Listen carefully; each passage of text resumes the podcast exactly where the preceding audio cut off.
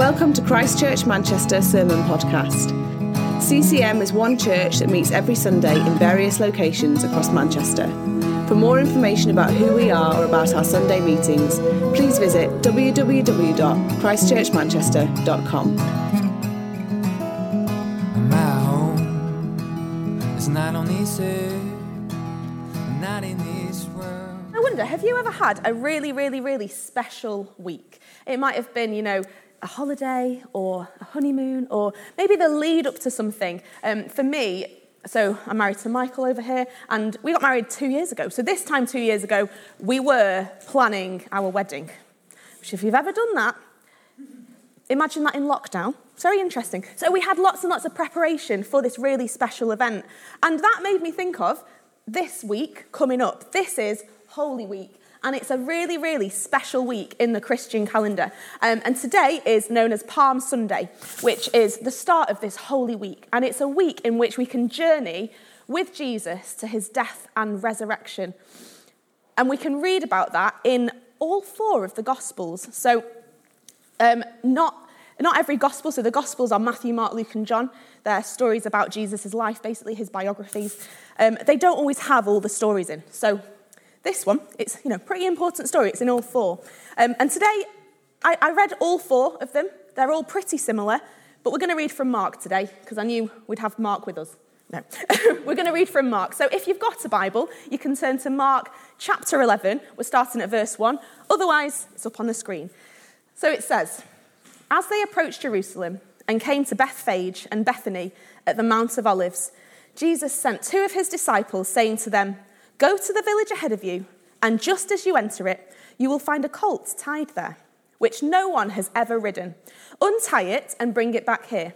If anyone asks you, Why are you doing this? say, The Lord needs it, and we'll send it back here shortly.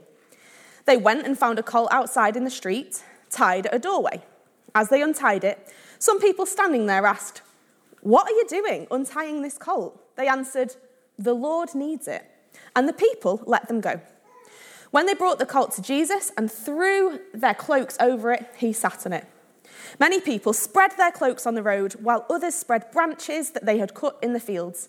Those who went ahead and those who followed shouted, Hosanna!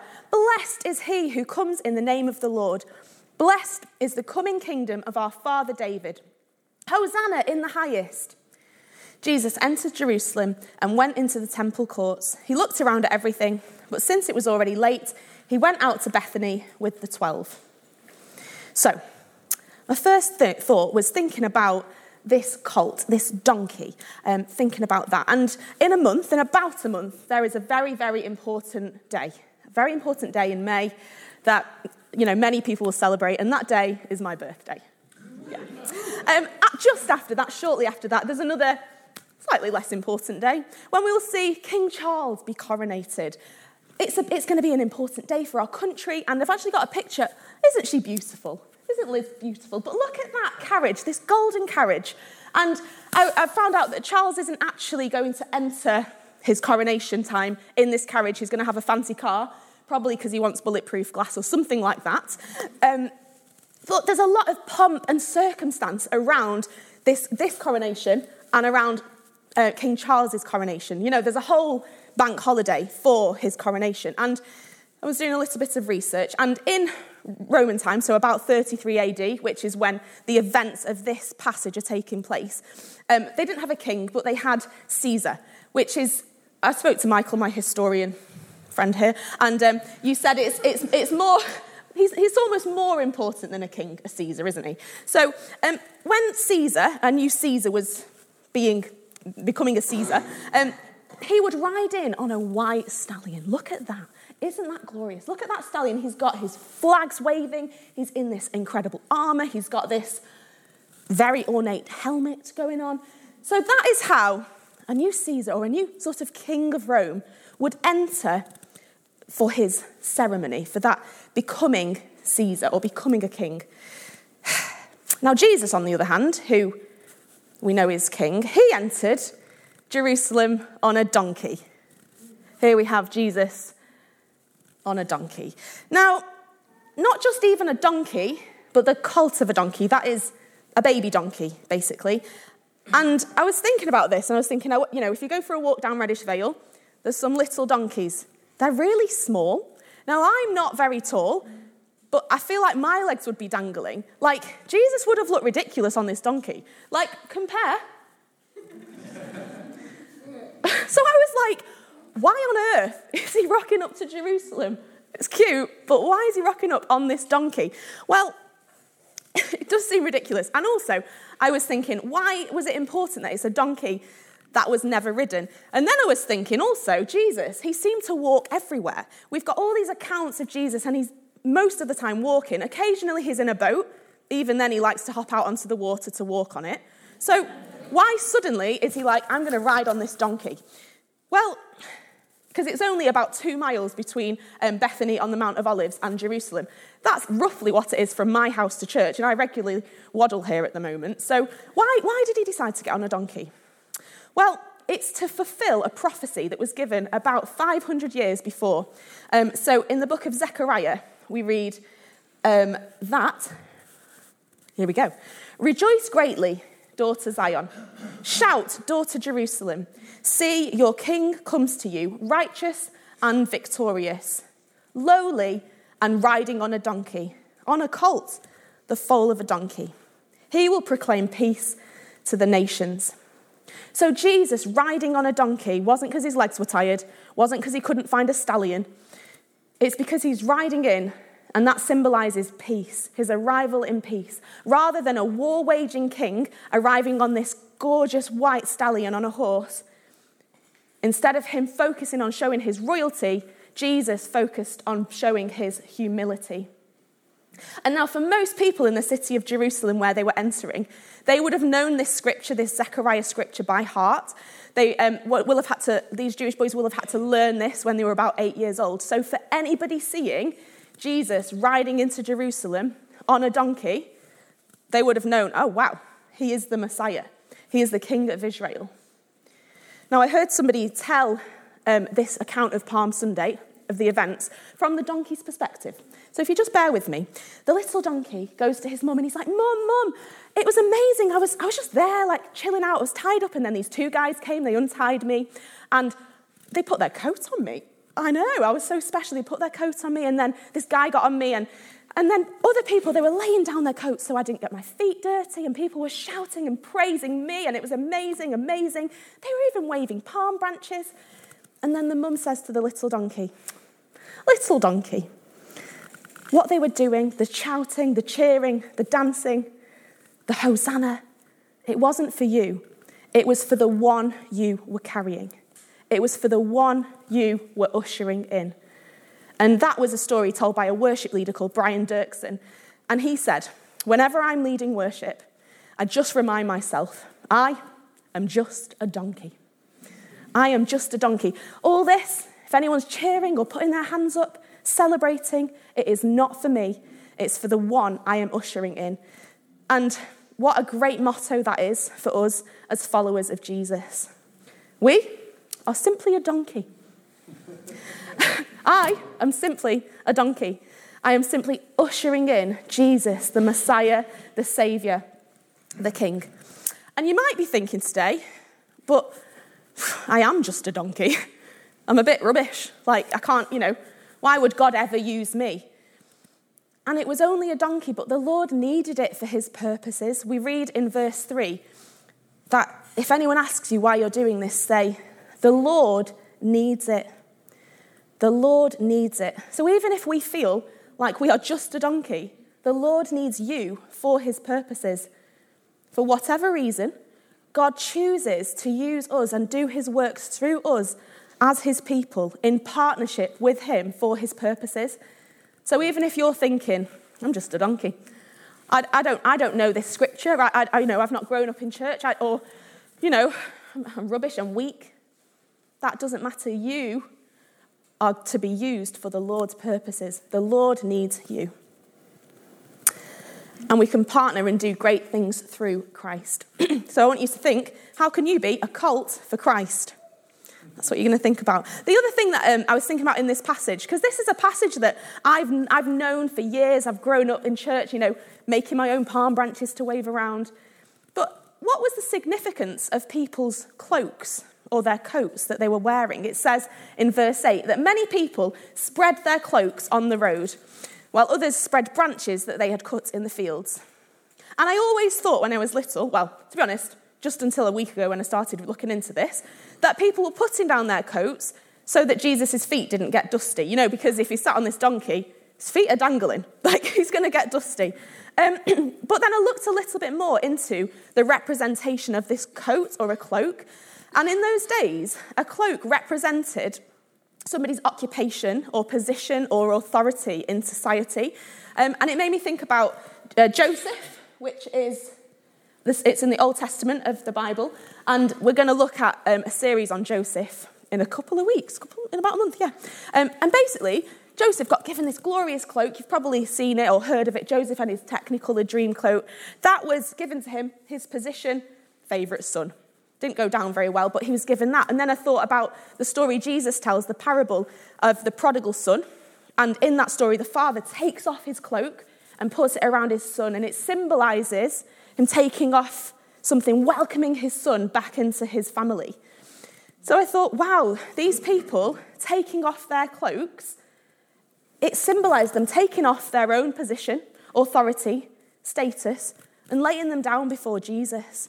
Because in the presence of Jesus, there's no rich or poor, no identity other than the identity that we have as sons and daughters of the King. And I want you to think today what identities are you holding on to? Are you in any way reluctant to lay down your metaphorical cloak your identity on the dusty road before Jesus. It might be that your place in your profession um, ahead of your relationship with Jesus. So often, when it's things that are important, I'm not saying professions aren't important and work isn't important, but we can think, well, I can't go to that church event because I've got work, or yeah, I probably haven't got time to pray this morning because I've got to, you know, get on my emails quickly. And that profession, that's secondary to your identity as a son or daughter of the king. Is your identity as a sports fan more important than your identity as a son or daughter of Jesus? Is it more important to you to, to get to that match, to be like, no, Dak, I'm not going to go to church today, I'm going to go to that match? Or is it, oh, I need to be looking great in that mirror, I am going to get down to that gym? Like CrossFit, Dan. I'm joking. he does do it, but he's, he's here. He's here. Um, what identities are you putting ahead of your relationship with Jesus? It might be that it's not you putting on your own identity, striving to be someone. It might be people's opinions of you. It's the identity that someone else has given you, whether that's good or bad, overshadowing the identity that you have in Christ. I loved it at our prayer and praise on Tuesday night.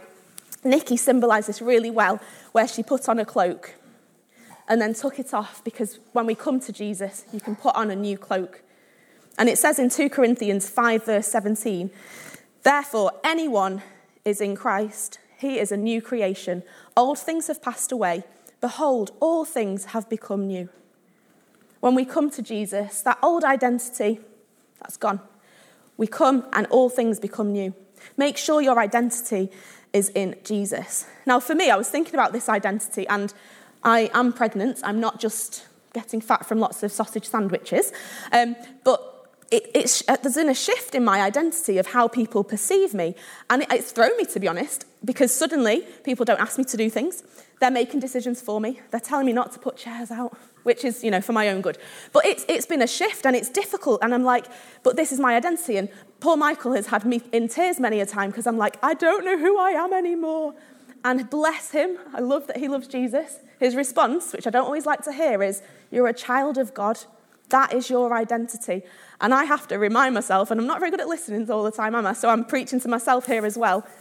But we need to lay down the cloaks, the identities that we think we've got before Jesus and put on the cloak that Christ gives us. The other thing that's pretty symbolic in this passage is um, the palm branches.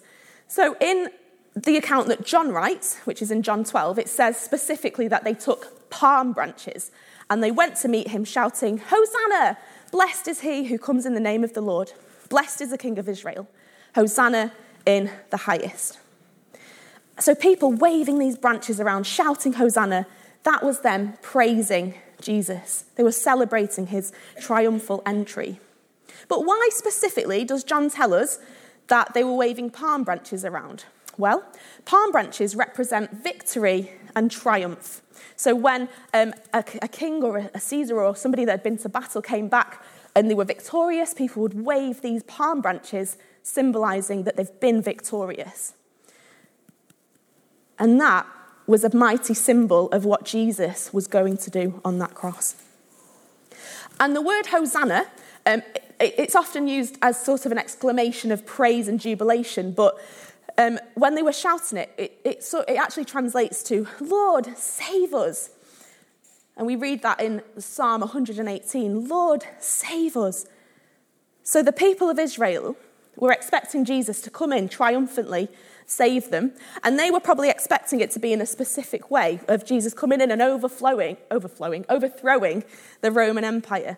However, this isn't how Jesus went about it at all. Instead of coming in all, you know, swords blazing, um, ready to fight on his stallion, he came in as a prince of peace, not dressed in armour, ready to fight, but dressed in humility, ready to love.